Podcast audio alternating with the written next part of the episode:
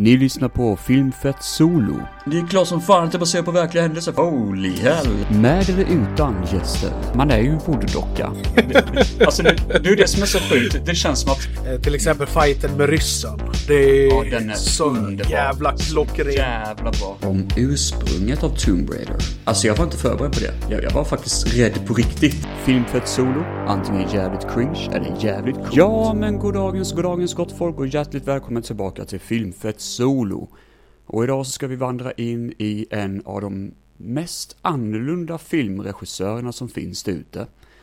Och eh, som troligtvis är en av de mest hyllade, ärligt talat. För han är så jävla unik och speciell och har en egen touch som gör honom väldigt stark som person. Jag pratar såklart om David Lynch.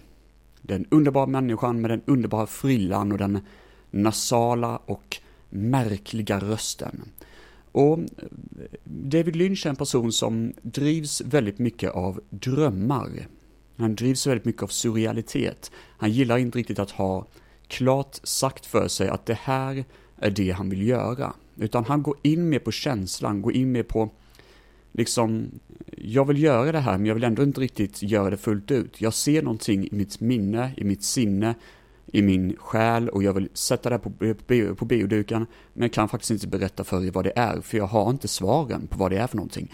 Jag eh, tror det är en sån människa som går väldigt mycket på känsla och inte väljer att berätta för mycket eller tänka för mycket.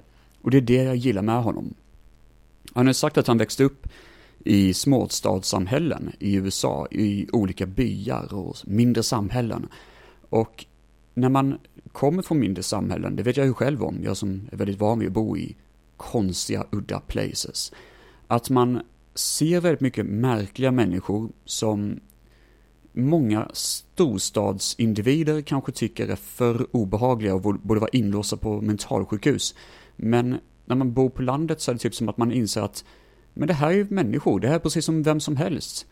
Det, det, det kan vara allting från den här kvinnan som står i ett hörn och har på sig, jag vet inte, någon nallebjörn på, som hon har hängd runt sin hals som en ryggsäck typ. Och pratar med jättenasal och konstig röst. Ja men fan det är hon, det är Åsa, alla vet vem hon är liksom. Det är Åsa, bara, eh, bara låt henne vara, det är Åsa liksom. Medan i storstaden hade folk bara äh, spärra in henne, typ lite sådär. Men man har inte riktigt det i lands, alltså i småstadssamhällen, för där kan de här udda udditeterna existera. Och det, jag gillar det som fan. Det, det är nyfikenhet som Lynch har till de här udditeterna i livet och i världen. Ehm, jag kommer inte lägga så mycket tid på att prata om Twin Peaks, för i ärlighetens namn så tycker jag att det är ganska tråkigt att prata om det själv. Då är det roligare i så fall att bjuda in en gäst till ett eventuellt Twin Peaks-avsnitt. Men jag kan säga så här att Twin Peaks är en väldigt ikonisk serie från 90-talet som blev David Lynch hans absolut största succé. Han gjorde detta för att han ville typ göra en tv-serie helt enkelt. Han fick en möjlighet att jobba tillsammans med en kille som heter eh, Mark Frost. De jobbade tillsammans med att göra den här serien. Och idén var att göra en tv-serie om ett småstadssamhälle som heter Twin Peaks. Där Laura Palmer, en av stadens mest kändaste tjejer, hittas död på en väldigt brutal sätt. Allt pekar på att det är ett mord. Till den här staden så kommer en FBI-agent som är väldigt positiv och glad att han befinner sig ute på landet. Han älskar den här udditeten. Trots att han faktiskt är en storstadskille så tycker han det är skitintressant med småstadsidylen. och han skulle nästan vilja flytta dit. Det märks direkt att han gillar det här. Han tycker om miljön. Och han jobbar väldigt bra tillsammans med polisen. Det, kan man, det brukar man inte se när en storstadskille kommer till en småstadssamhälle. Men i det här fallet är det faktiskt så. I alla fall så handlar det mestadels om alla udda karaktärer, om fallet med Laura Palmer och liknande, liknande historier helt enkelt. Det handlar om det. Det är grund och botten av tv-serien. Oh,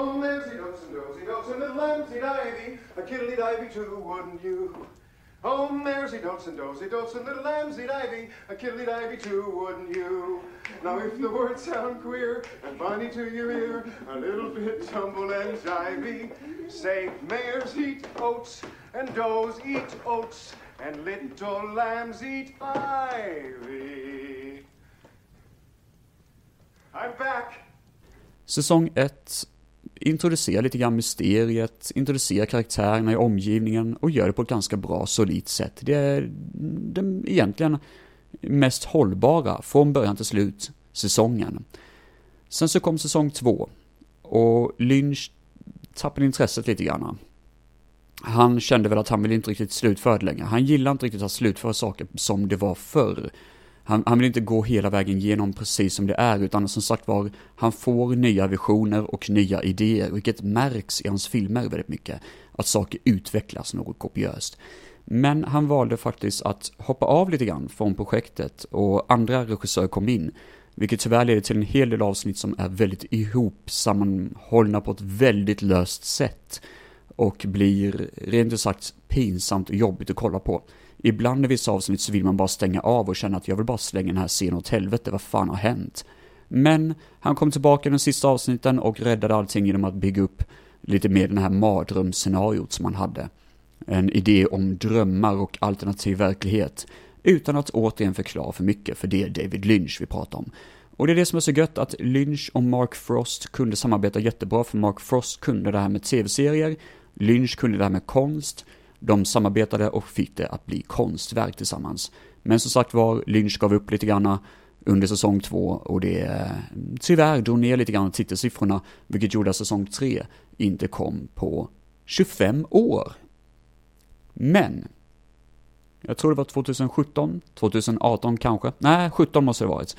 Eh, det måste det varit. Då kom Lynch tillbaka. Med Mark Frost i säsong 3 av Twin Peaks. Twin Peaks The Return. A Limited Series. Eller TV... Nej, A Limited Event tror jag det heter. Och det här är... Alltså utspelar sig 25 år efter Twin Peaks.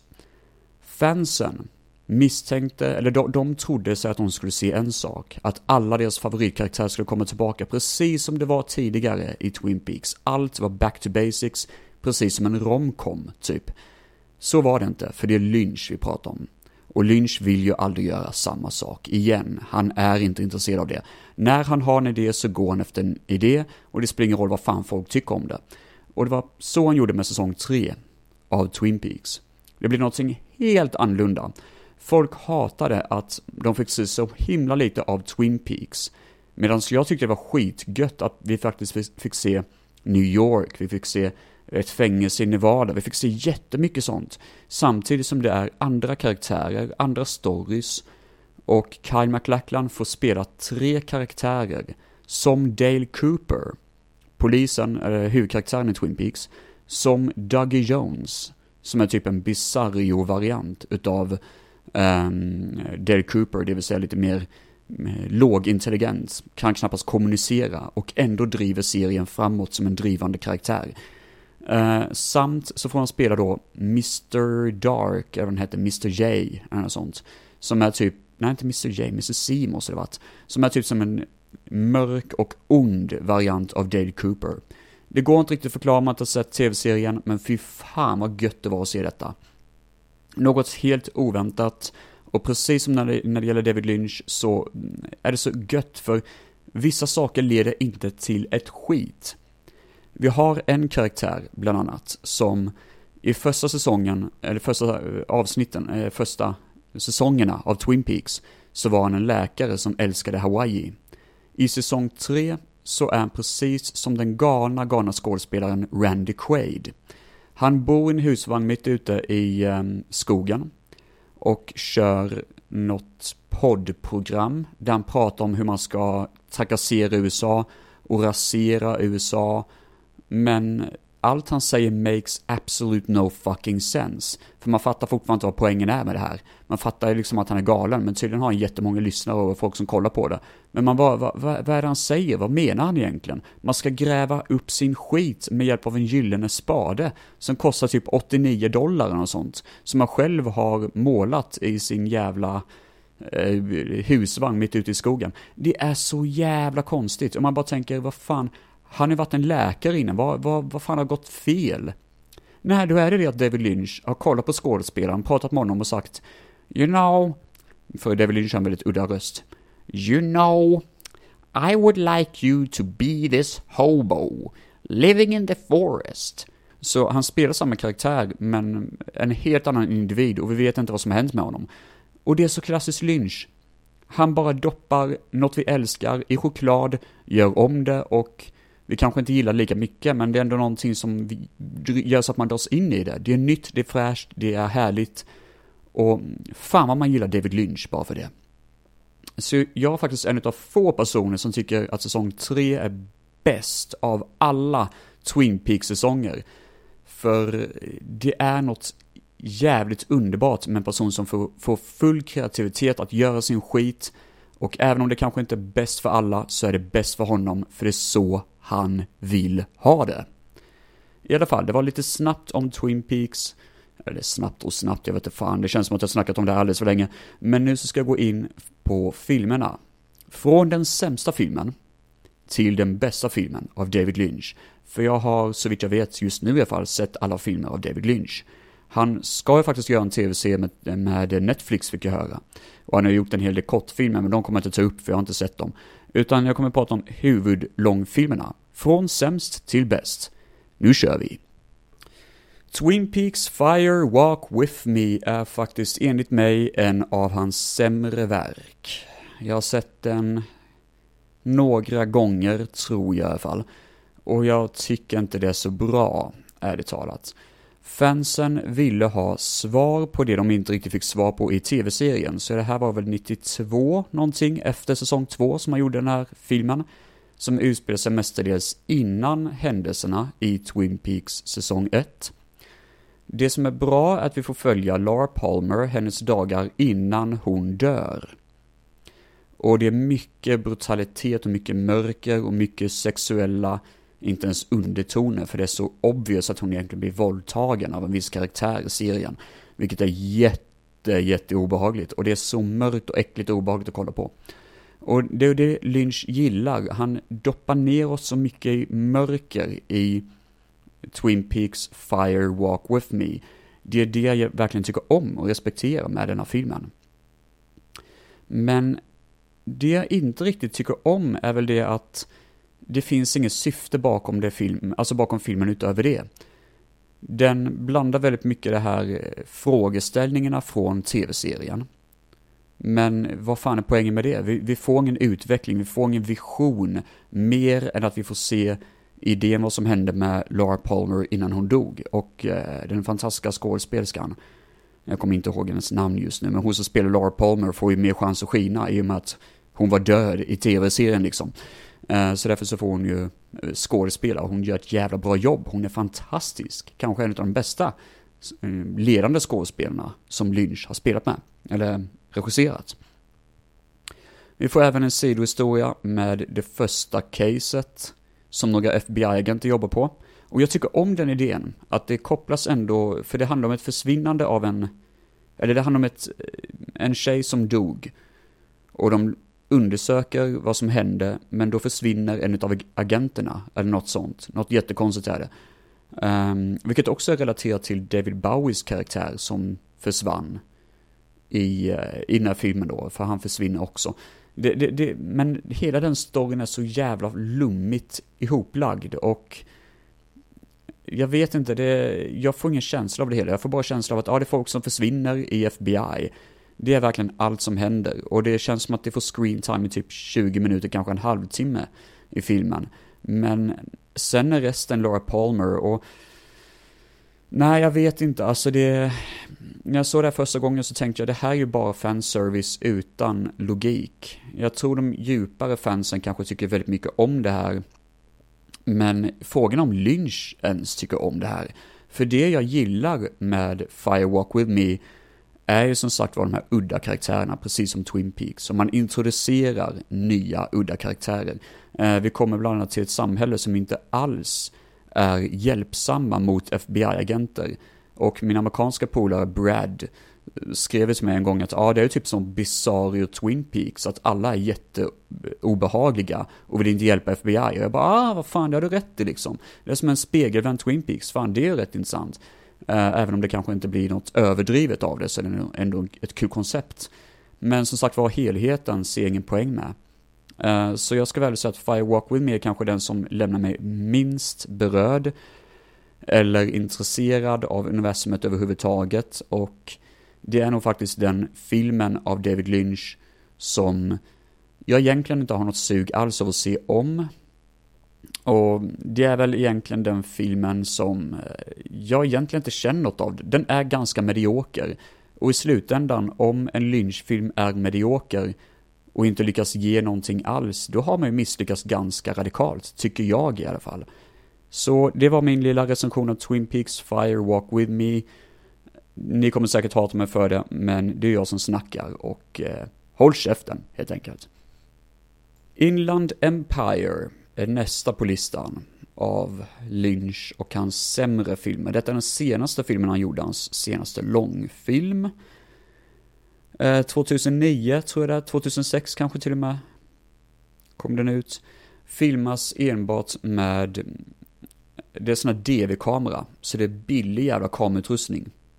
Och det var för att Lynch ville använda digital kamerautrustning den här gången. Och ljudet är jättekonstigt. Det är dovt ljud i hela filmen, vilket gör att det är väldigt svårt att höra ibland. Men det funkar för det är ju Lynch. Och man måste ha subtitles, vilket egentligen är intressant, för då måste man läsa allting. För den amerikanska publiken hatar ju subtitles. Men jag tror också det var Lynches, alltså hans sätt att säga att ni måste läsa detta för att förstå. Ni, måste, ni, ni får inte ha på den här bakgrunden, ni ska se det här, ni ska vara inne i det här som han skapar. Och jag gillar det i så fall, om det var hans tankesätt. Eh, många kända skådespelare som har jobbat med tidigare, Laura Dern bland annat, som eh, jag kommer att prata om senare, eller hon har dykt upp i vissa av filmerna jag ska prata om sen. Inland Empire handlar om att Laura Dern får rollen i en film. Och eh, den här filmen har väl haft någon typ av förbannelse över sig nästan. Det är folk som har försvunnit eller dött eller något sånt. Jag kommer fan inte ihåg hur det var. Men grejen är att ju längre in i filmen hon gör, alltså ju, längre, ju mer hon gör av den här filmen hon ska göra, desto mer förvirrad blir hon, för hon börjar inse att filmen och verkligheten börjar gå ihop. Hon vet inte riktigt vad som är vad längre och allt blir som en enda nattsvart mardröm.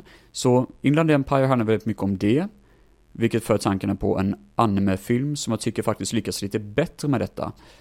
Som heter Perfect Blue, som är jävligt intressant. Eh, den, det är verkligen en film vi borde spana in, eh, otroligt bra. Jag tror till och med att jag nämnt den också i avsnitt två av Film för ett Solo, där jag snackar om anime och Akira, bland annat. Men Inland Empire, som sagt var, det jobbiga är hur filmen är filmad, med kameravinklarna och så vidare, för det är jobbigt att kolla på. Och det är ingen film man vill se om, det är ingen återseende upplevelse. Det är ju en febermardröm och det är kul. Och jag kommer ihåg första gången jag såg filmen, eller enda gången jag sett filmen, att jag satt hemma hos föräldrarna då. Och det var skitmörkt, jag var ensam hemma, jag satt och kollade på den här filmen, det var jävligt obehagligt. Och då hörde jag liksom smällar utanför huset, för då började Oskar komma samtidigt. Fy fan jag hoppade till, jag höll på att dö. Så Inland Empire har mycket sån här obehaglighetsfaktor som inte riktigt går att sätta finger på. Det är en febermardröm som aldrig tar slut. Och det gillar jag som fan. Trots detta, ingen film som kanske ger mig särskilt mycket efteråt. Ingen film där jag känner att någon av skådespelarna har särskilt intressanta karaktärer. Den saknar de här David Lynch-karaktärerna och det känns som att han kanske ballat ut lite för mycket med sina tankar och idéer. Som att han kanske varit ringrostig och inte riktigt kunde få fram den här magin han ville ha. Men han ville ju göra något typ av konstverk och det har han ju egentligen gjort. Även om jag kanske själv inte uppskattar verket. Men jag uppskattar regissören och jag tycker ändå Inland Empire helt solid upplevelse. Och därför lite bättre än Firewalk With Me, för att jag minns lite mer av det och fick ut lite mer av det personligen.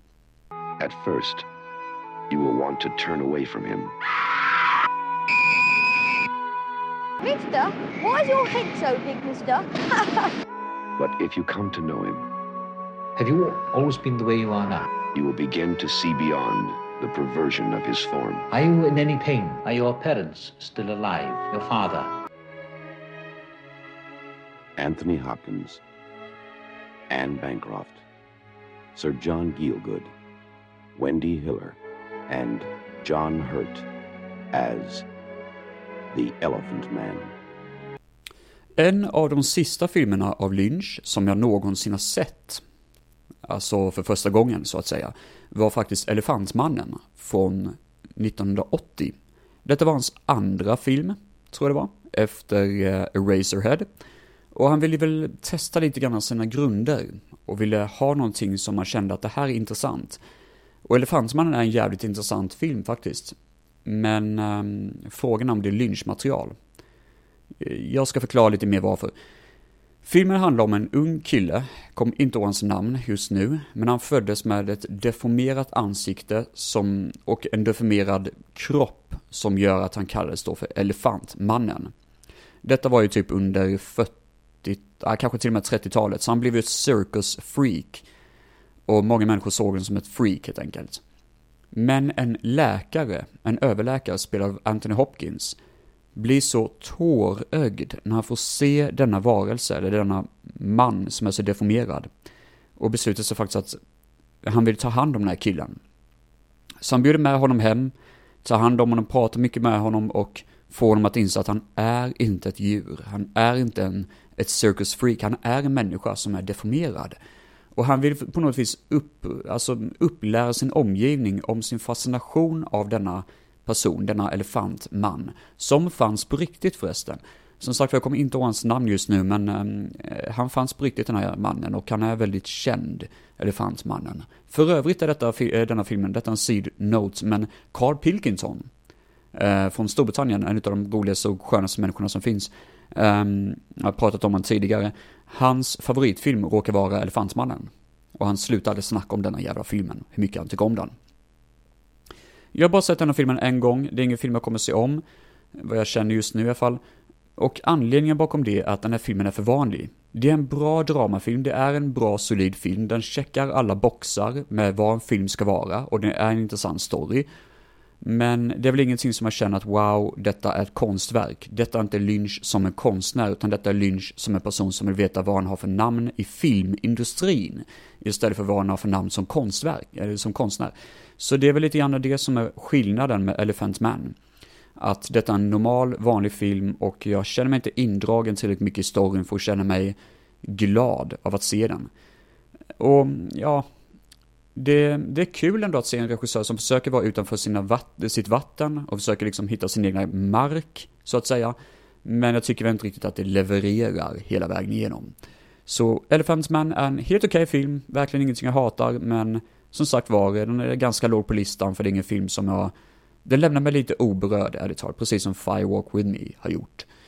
Vilket egentligen gör att den borde vara innan Inland Empire, men jag tycker ändå att den kanske är snäppet bättre. Bara för att Inland Empire lyckades inte riktigt vara Lynch tillräckligt finessaktigt, som han brukar vara. Men ändå kul liten utstickare i hans eh, filmografi. Elefantsmannen, Elefantsman. Av alla Lynch filmer så finns det en film som alla, eller många människor gillar mest. Det är jävligt många som tycker om den här filmen väldigt mycket. Mulholland Drive. En film som för övrigt fick huvudskådespelerskan. Nu står det helt still i skallen vad fan hon heter. Eh, blond är hon, väldigt känd idag. Jag borde googlat det här innan, jag kommer faktiskt inte ihåg vad hon heter just nu, men det var hennes största, alltså första stora roll. Fan heter hon? Helvete, nu står det helt still. Uh, ja, ni som har sett filmen, ni vet vem jag pratar om, hon är väldigt, väldigt känd i alla fall. Och hon kom ju väldigt bra överens med David Lynch under Mulholland Drive.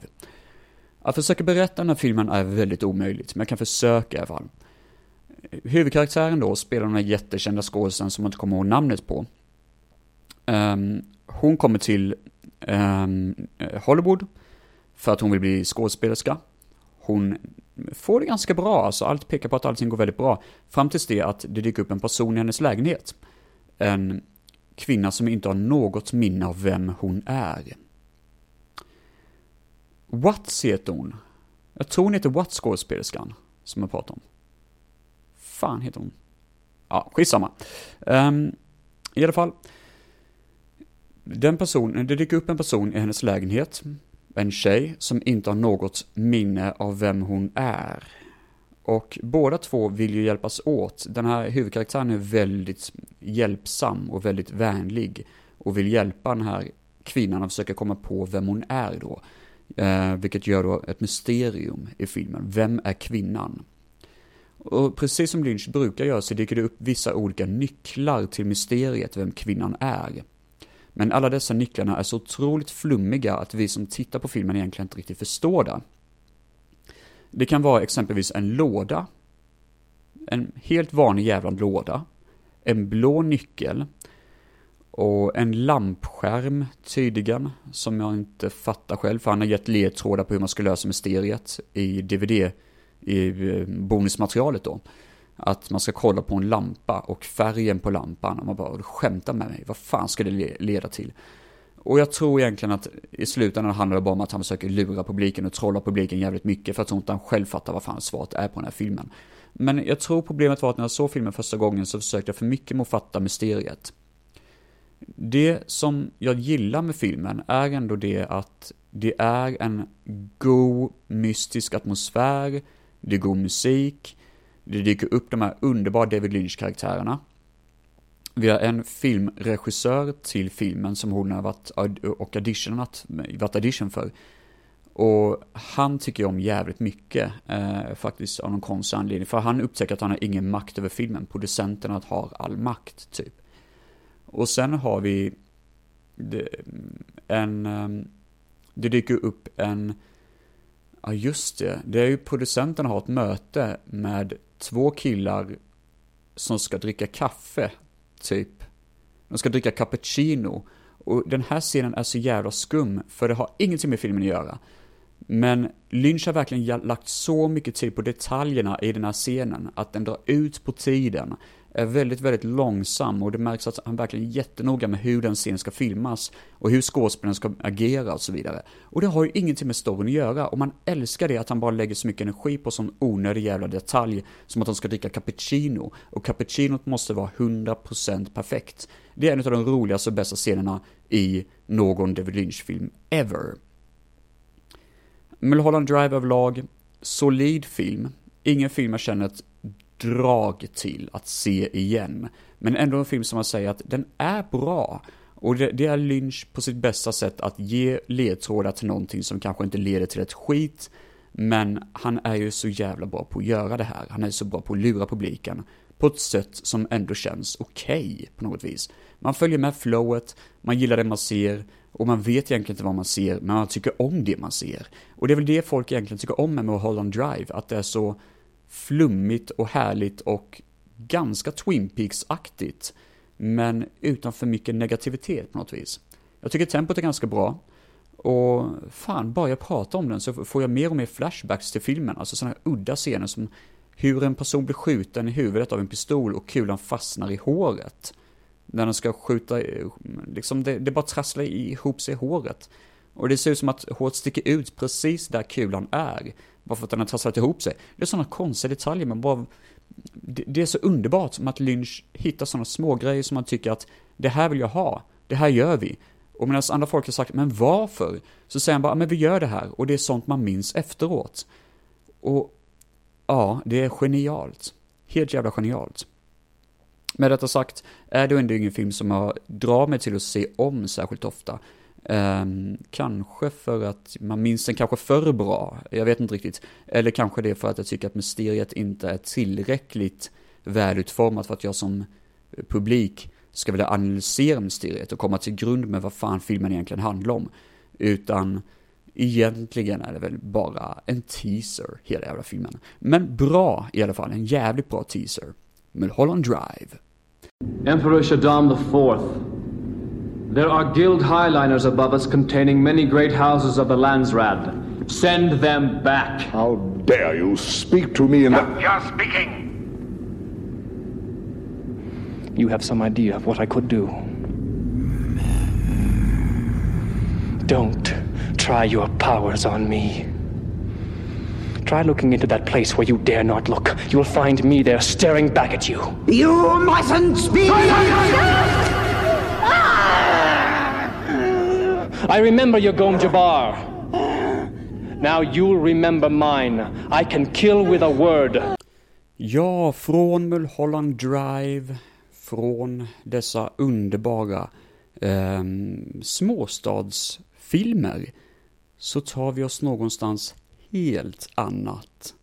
Till ett helt annat ställe. För efter Elephant Man så gjorde David Lynch en film som många hatar otroligt mycket. Att försöka hitta orden till att beskriva Dune är ju fan stöt. Vi kan väl börja från början. Baserad på en bok av Frank Herbert, som kom under 60-talet. Jag har läst boken, den är i stort sett omöjlig att förstå sig på, precis som filmen Dune. Men det är ett politiskt krig på planeten Arrakis, även känd som Dune. Och det är det filmen också handlar om då, från 83. Och det har varit en politisk makt som heter eh, House Harkonnen som hade hand om planeten. För på planeten finns det en krydda som heter eh, melange, heter det.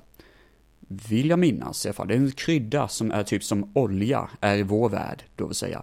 Eh, man kan expand your mind and travel through the universe. Man kan bli i stort sett en gud om man har den här kryddan. Men det har varit ett krig och eh, House Harkonnen, som har varit huset som har tagit hand om den här eh, planeten, har förlorat makten över kryddan. Istället så är det då House Atreides från en annan planet som ska ta över det här eh, produktionen då av kryddan på planeten Arrakis. Problemet är bara det att det blir myteri. För det visar sig att uh, the known emperor of the universe, som man kallar det för, en um, stor kung över universum, uh, Emperor Shaddaa, har för mig hette. Han har jobbat tillsammans med House Atreides, nej, House Harkonnen, för att då slänga bort House Atreides. Det blir ett stort krig och House Atreides blir stort sett föröd, alltså ödelagt. Och han som är kungen över Atreides är död. The Emperor. Uh, nej, The Duke heter han, The Duke.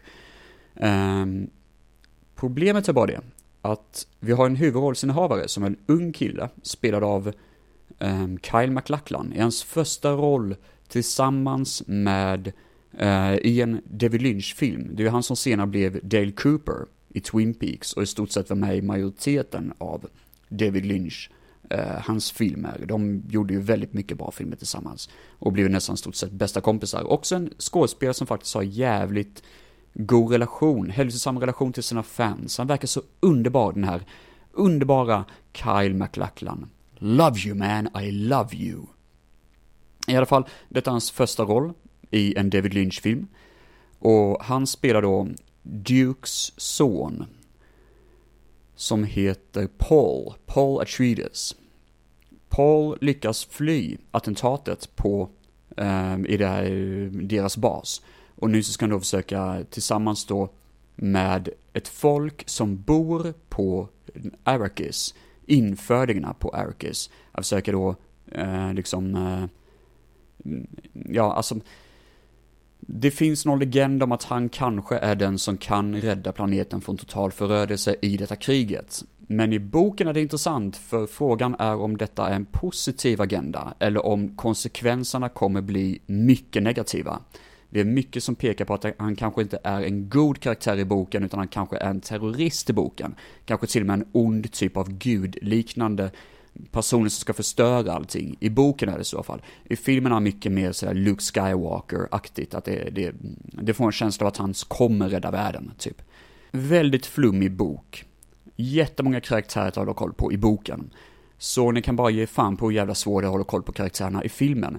Under, när den här visades på biografen så fanns det i fallet rykte om att man fick ha sådana här templates, där det står olika ord, olika skådespelare, olika karaktärers namn för att man skulle hålla koll på vem som var vem under filmens gång. För den är så jävla invecklad. Det, det, är väldigt mycket invecklade saker i filmens gång, och det är väldigt mycket invecklade ord, väldigt mycket mm, invecklade saker överlag. Och det var som en kompis som mig sa att det bästa att fånga Dune är egentligen att göra en tv-serie liknande Game of Thrones. Nu har jag inte sett Game of Thrones för jag har ju faktiskt smak. Men liksom att man försöker fånga ner det här känslan av att vi kan producera så mycket som möjligt genom att göra en tv-serie av det och faktiskt visa olika delar.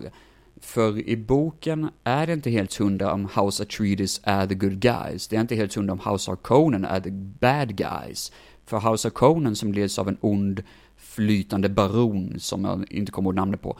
Um, just nu i alla fall, Baron uh, Vladimir Harkonnen heter han, just det.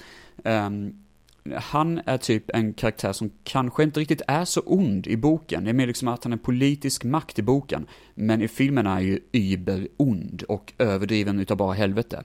Så varför gillar jag den här filmen? Ja, alltså det är för att den här filmen borde fan inte existera. Den var stuck in development hell sedan 70-talet, de har försökt göra den här filmen. Eh, det finns en dokumentär om det som jag faktiskt inte har sett än, som heter Jadorowskis Dune. Om hur en snubbe som heter uh, i efternamn vill göra filmen. Och att den här filmen ens blir gjord av en regissör som gjorde sin tredje långfilm, David Lynch. Det är fan en stöt. Så vad vi har är David Lynch bakom rodret i Kyle MacLachlans kanske första roll ever.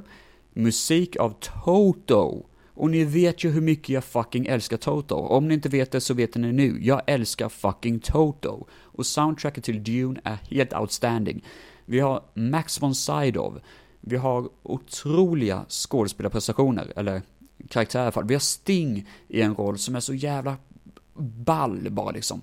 Allt bara faller på plats och man gottar ner sig i detta. Men visst, för den generiska tv-tittaren, eller de som faktiskt kanske har filmsmak generellt, jag vet om många av mina vänner som har sett den här filmen och fucking hatar den. Och jag förstår egentligen varför, för den är ju väldigt osammanhängande. Och kanske jobbig att se om man inte är science fiction-fan. Men jag som älskar science fiction, och jag som älskar det här med att mm, alltså hela miljön, hela setpieces bakom det, hela den här episka stämningen bakom det. Fy fan, jag skulle kunna göra ett helt avsnitt om Dune. Och jag tycker det är så sugigt att det här året, 2020, så skulle det komma ut en remake av Dune, eller en ny baserad på boken då, av killen som gjorde Blade Runner 2047. Riktigt bra regissör, en av mina favoritregissörer, och jag har taggat den filmen utav bara helvete. Men det blir såklart uppskjutet precis som allt annat blev. Men det är ändå en film jag jävligt gärna vill se. Man har försökt göra Dune till en um, tv-serie, vet jag. Sci-fi tv-serie var det väl, uh, på tv-kanalen Sci-Fi under tidigt 2000-tal. Det gick väl sådär. Jag vet inte om de gjort så mycket annat med Dune, de har gjort tv-spel på Dune, de har gjort väldigt mycket på Dune i alla fall. Och, ja, gud, alltså jag, fan jag går upp i extas bara jag pratar om det här, ni hör nu hur jävla glad jag är att jag får snacka om den här filmen. Ehm, det roliga är att producenten hade ju väldigt mycket makt över den här filmen. David Lynch hade ju inte mycket makt överhuvudtaget och han tappade typ all makt. Han hade, jag för mig han sa att det är typ 40% av filmen han tycker om, resten tycker han är skit typ. Han tycker, han tycker att han gjorde ett misstag när han gjorde filmen. Men det är så sjukt intressant att en regissör som på papper borde förlora all makt att kunna göra film efter en sån här megakatastrof, för den lyckas ju inte alls på biograferna att han ändå fick komma tillbaka och göra film. Och han fick göra det han älskar att göra. Det är som en saga. Och jag hoppas att ni där hemma, ni som hatar den här filmen Dune, att ni ändå på något vis ser lite grann av det jag ser. Den här kärleken bakom den här filmen som jag verkligen älskar. Jag kan faktiskt inte förklara det. Det går inte att förklara. Men jag har till och med en poster liggandes hos mina föräldrar, är det väl just nu, på filmen Dune och jag är så jävla taggad på att hänga upp den igen. För det är något så underbart gött över det här science fiction-epoket.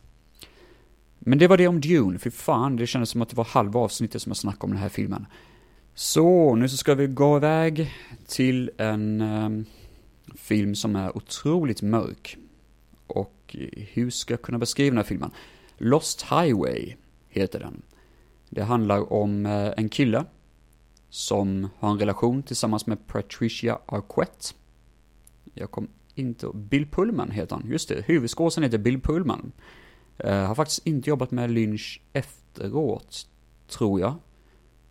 Uh, om man inte hade någon liten roll i Twin Peaks for Return, kanske. Men i alla fall, Bill Pullman spelar en karaktär som har en relation tillsammans med Patricia Arquette. Och han tror ju typ att hon är otrogen, har för mig. Det är något sånt. Det märks i alla fall att de har en väldigt stel relation. Helt plötsligt så upptäcker han ett videoband som är inspelat hemma hos deras hus. Och visar när de båda ligger i sängen och sover. Eller om de båda har sex, jag kommer faktiskt inte ihåg. Um, och det här är egentligen startskottet på en film som precis som Lynch brukar göra så utvecklas saker och blir något helt annat. Och titeln Lost Highway funkar så himla bra. För i introtiteln får vi se att någon har filmat liksom själva motorvägen och spelat upp materialet. Och så får vi höra David Bowies underbara låt I'm Deranged, som är riktigt eh, tvistad, skum låt alltså. Och det här är ju en film som är väldigt jobbig att kolla på, för den är mörk och obehaglig. Den har den här känslan av sadism. Och man vet egentligen inte riktigt varför, men det kan vara det att man mår så illa av att se en film där huvudrollsinnehavarna uppenbarligen inte gillar varandra och ändå bor under samma tak. Det är något väldigt ångestdrypande över det. Och det är en mörk jävla film, alltså visuellt är det mörkt, det känns som att det inte är lampa i hela filmen typ. Och sen är det en händelse i ett fängelse som händer i mitten av filmen, eller inte ens i mitten, det är ganska tidigt i början. Och efter det så bara blir det något helt annat. Då följer vi en helt annan story och en helt annan karaktär och han har ju helt andra problem. Men allting connectas tillbaka till, Dave, eh, till hon Arquette, Patricia Arquette. Det är någonting med hennes karaktär som är liksom drivande mm, eh, momentumet bakom filmen. Jag kan verkligen inte säga mer om berättelsen bakom den här filmen. Det finns inget mer att säga om storyn, för det, det går egentligen inte ens att beskriva storyn. Men det är sån känsla av dröm i den här filmen. Och det är en surrealistisk jävla film, men det är ändå en film som fastnar väldigt mycket för mig. Um, det är mycket sån här um, hård musik är det. Det är väl uh, Rammstein som är med här. Och jag för mig till och med de hade någon låt av uh, eh, Marilyn Manson tror jag var. Han var med på något hörn i alla fall i den här filmen, det vet jag. Ja, en udda jävla film. Just det, sen har vi telefonsamtalet. Det dyker upp någon skum jävla snubbe som håller typ en videokamera. Ja, alltså det, det, det går egentligen inte att beskriva. Han är skum, ser ut som ett spöke. Spelad av den obehagliga Robert Blake.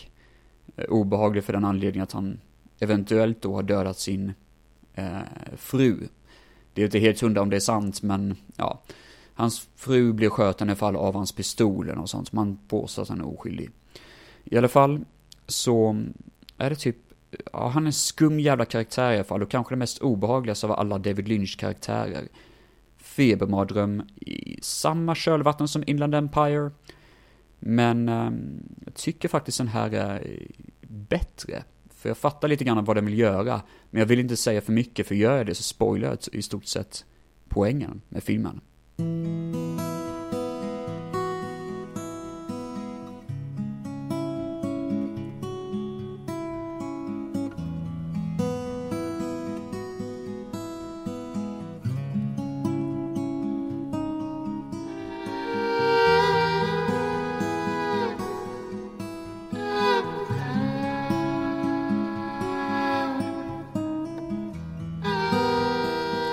Nu när vi snackat mycket om mörka filmer och sci-fi filmer och allting så kan det vara kul att gå tillbaka till någonting som är normalt, med straight story.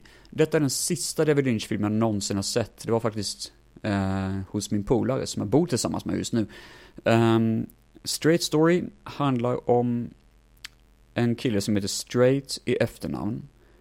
Han åker runt på en gräsklippare från sitt hus genom USA för att bege sig till sin brorsa som han inte pratat med på jättelänge, för han får veta att hans brorsa är dödligt sjuk. Eller han, han, hans brorsa har typ fallit i duschen och sånt. Det är no, någon sån sak i alla fall. Så han vill åka dit till sin brorsa och göra upp med honom helt enkelt. Att de ska bli vänner igen efter att de har, de har inte pratat med varandra på jättelänge.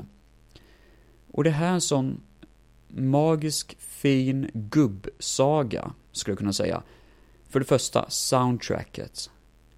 Jävlar vilket fint soundtrack det är den här filmen. Åh, det är så mysigt.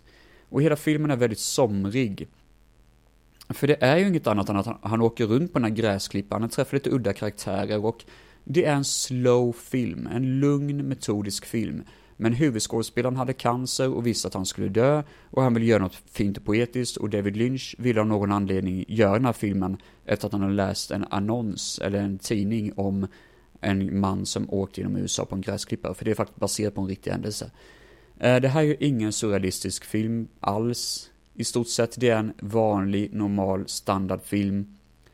Och han som spelar rollen som gräsklipparmannens brorsa, det är Harry Dean Stanton. Och det är nog så jävla härligt att se en film som Lynch vill göra. Den bara vill ha ett sånt flow, ett naturligt flow på det. Och, ja, det är en jävla vacker film. Ärligt talat. Inte alls det man trodde Lynch skulle göra. Och man fattar ju mycket mer poängen av den här filmen än vad jag fattade Elephant Man. Som jag egentligen bara tycker är en okej okay film. Men, uh, ja, Straight Story, den, it goes my heart man. Nu ska vi snacka om Lynch och hans absolut största första film ever. Den tog några år att göra, den heter Eraserhead.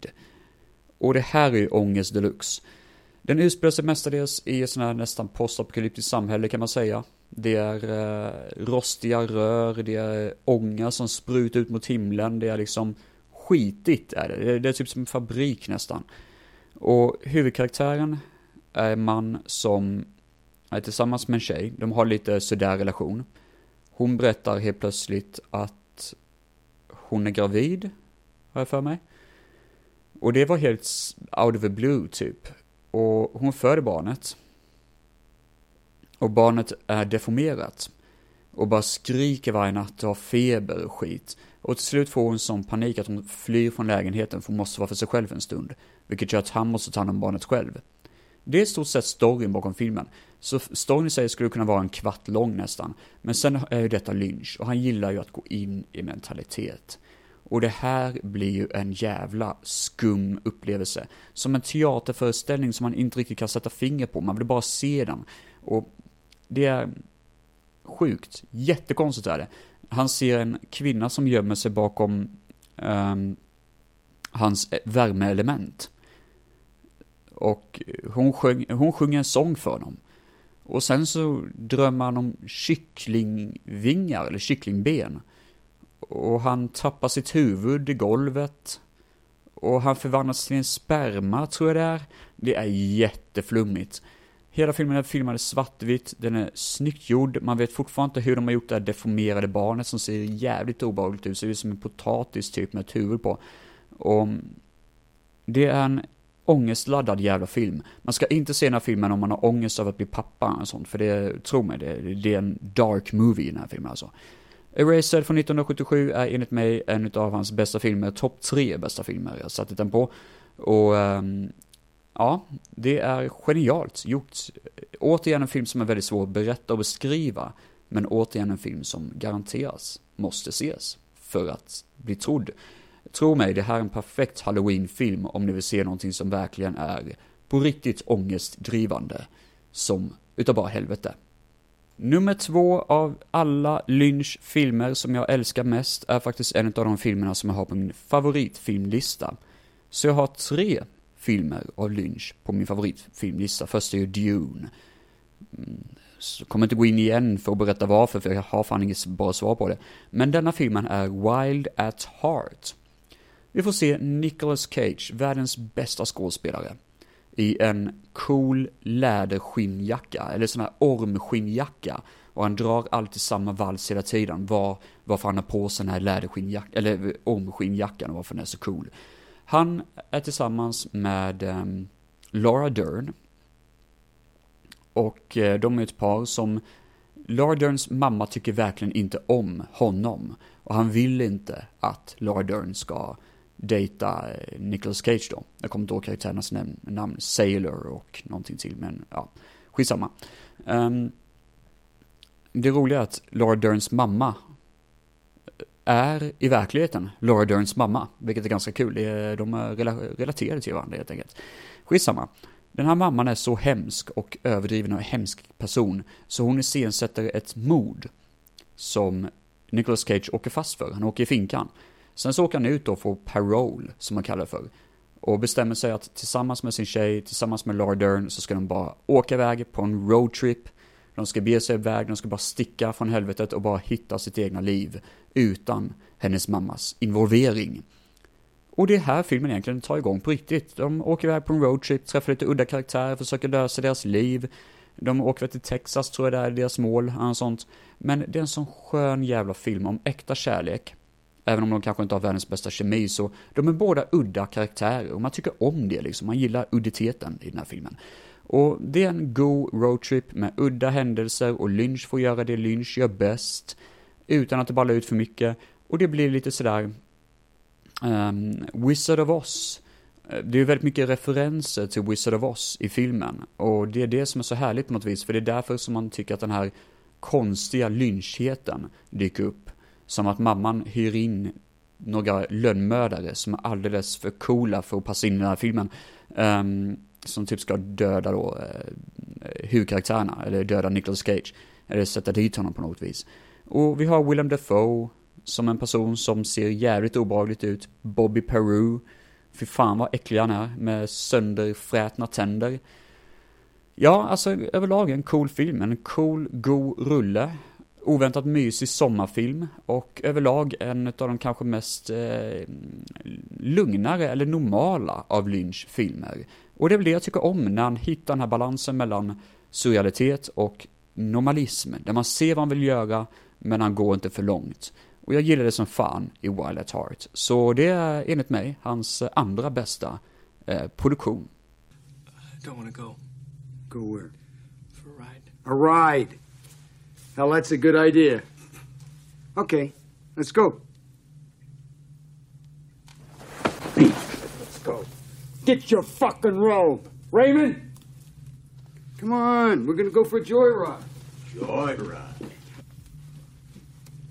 Nummer ett av alla hans filmer, ni som har sett alla hans filmer i hans samling vet ju om att det är bara denna filmer kvar. Jag pratar om Blue Velvet. Och här, damer och herrar, har vi en jävla bra film. Det här är den första filmen som introducerade mig till David Lynch. Jag vet att jag nämnt den faktiskt tidigare när jag pratat om filmnostalgi. Att jag satt i, ett, eh, i en sal i gymnasiet i Halmstad. Och vi skulle se film det var en tid då jag hade sett ganska mycket film, jag gick filmproduktion, jag fick veta ganska mycket om hur man gör film och tyckte det var lite tråkigt för det tog bort lite magin bakom det hela. Och så kände jag, är film verkligen magi längre? Och så kom jag ihåg att vi skulle se den här filmen då, av David Lynch, Blue Velvet. Aldrig sett filmen, aldrig hört talas om honom tidigare. Och när vi satte igång den här filmen, med hjälp av musiken, med hjälp av introt till filmen, med hjälp av allting så sugs man in i filmen och blir liksom tagen som av en gigantisk hand och liksom omfamnad och bara introducerad till någonting som var så jävla vackert och snyggt och välkoordinerat. Jag har ju sagt det för, eh, för faktiskt inte så länge sedan när jag gjorde mitt ehm, fängelseavsnitt, att ehm, en bra film är som en bra låt. Det måste ha rätt tempo. Och det här börjar soft och vackert och sen så liksom ballar det ut och blir en otroligt god jävla låt. Jag har inget negativt alls att säga om Blue Velvet. En ung kille, Kyle MacLachlan, efter rollen i Dune. Han eh, åker till ett småsamhälle, småstadssamhälle, för att hans pappa råkat hamna på sjukan. Vilket han eh, mår väldigt dåligt av, han måste ta hand om familjen. Jag tror hans pappa fick en stroke eller något sånt. Och eh, av en händelse så blir han indragen i ett fall för han råkar hitta ett avklippt öra i eh, gräset. Och eh, ger detta till polisen då, man blir mer och mer involverad i detta, vad fan tillhör det här örat liksom? Och träffar Laura Dern, som han faktiskt blir kär i, men hon visar sig att hon redan har en relation med en kille, men whatever. Och han blir mer och mer intresserad av det här örat, så han vill veta mer om själva örat. Och um, kommer på då en idé att han ska försöka smuggla sig in i en lägenhet till en kvinna som verkar ha en koppling till det avklippta örat, men blir då indragen, utan att veta om det, i en historia om en väldigt brutal gangster. En jävligt brutal gangster som heter Frank Booth, spelad av Dennis Hopper, som detta är hans bästa roll, hands down. Han är så jävla hemsk i den här filmen. Han våldtar den här kvinnan i lägenheten och är ett jävla svin och har inga bra, liksom, human connections alls. Och det är äckligt, riktigt äckligt är det. Ändå på något vis lyckas den här filmen balansera hans äckliga, sunka personlighet som är så sjuk, grotesk, med det här vackra. Alltså det handlar om, jag har sagt det tidigare, det handlar om kärlek, när det är som bäst och när det är som sämst. Kärlek när det är som hotfullast alltså och mörkast och kärlek när det är som absolut vackrast. Och det, den balansen som Lynch lyckas upphålla här, som alla skådespelare lyckas upphålla, gör att jag kan fortfarande se den idag och jag har en sån känsla så jag kan inte ens beskriva det. Detta är, utöver Blade Runner, faktiskt min andra favoritfilm någonsin. Som jag sett hittills i alla fall. Eh, för det återintroducerade min kärlek till film och gav mig sån jävla feeling att man kan fan göra, man kan fortfarande överraska publiken genom att göra bra film. Och varje gång jag känner att film kanske börjar bli överskattad som media så kan jag slå på den här filmen och bara känna, nej, film har fortfarande sin magi, det gäller bara att söka på rätt ställen. Ja jävlar mina damer och herrar, vi har gått igenom Twin Peaks Firewalk With Me, vi har gått igenom Inland Empire, Elephant Man, Mulholland Drive, Dune, Lost Highway, Straight Story, Eraserhead, Wild at Heart och Blue Velvet. Oh lord, jag är helt körd, jag har för fan uh, suttit här alldeles för länge och håller på med det här känner jag nu. Men det var allt för idag. Om David Lynch. Ni får gärna följa mig på Instagram, filmfett heter jag där. Finns även på Facebook, filmfett. Jag håller på just nu och försöker göra, lägga ut lite sådana här eh, december, eh, vad ska man säga, eh, adventskalender just nu på, både på Instagram och på Facebook. Så det är bara att checka upp det. Om ni är sugna på det. Nästa gång kommer jag troligtvis prata lite grann om eh, min relation till julafton. Och eh, snacka lite lätt om julfilm. Det kommer nog inte bli så långt avsnitt för jag har inte så mycket att gå in på där. Men avsnittet efter det, innan eh, detta år tar sitt slut äntligen, så kommer jag prata lite grann om det här året generellt, om gruppen 100 filmer, där man lägger upp hur många filmer man ser på ett år och vilka filmer som har sett och mestadels liksom en sammanfattning av the good and the bad av detta året som har sett. Och generellt liksom avsluta året på så fint sätt som möjligt. Men eh, det är väl tanken i alla fall. Ni får ha det så jävla gött mina damer och herrar. Stay awesome, stay weird och um, stay frosty. Ha det gött mina vänner. Hej då. Beautiful evening. Yeah. Do want to thank you for coming all the way up here to see me from that nice hotel downtown. No problem. What's on your mind? Well, now, here's a man who wants to get right down to it. Kind of anxious to get to it, are you? Whatever. Man's attitude. Man's attitude goes some ways, the way his life will be. Is that something you might agree with? Sure. Now, did you answer because that's what you thought I wanted to hear? Or did you think about what I said and answer because you truly believe that to be right? I agree with what you said. Truly. What'd I say? That a man's attitude determines to a large extent how his life will be. So, since you agree, you must be a person who does not care about the good life. How's that? Well, stop for a little second. And think about it. Can you do that for me? Okay. I'm thinking. No, you're not thinking. You're too busy being a smart aleck to be thinking.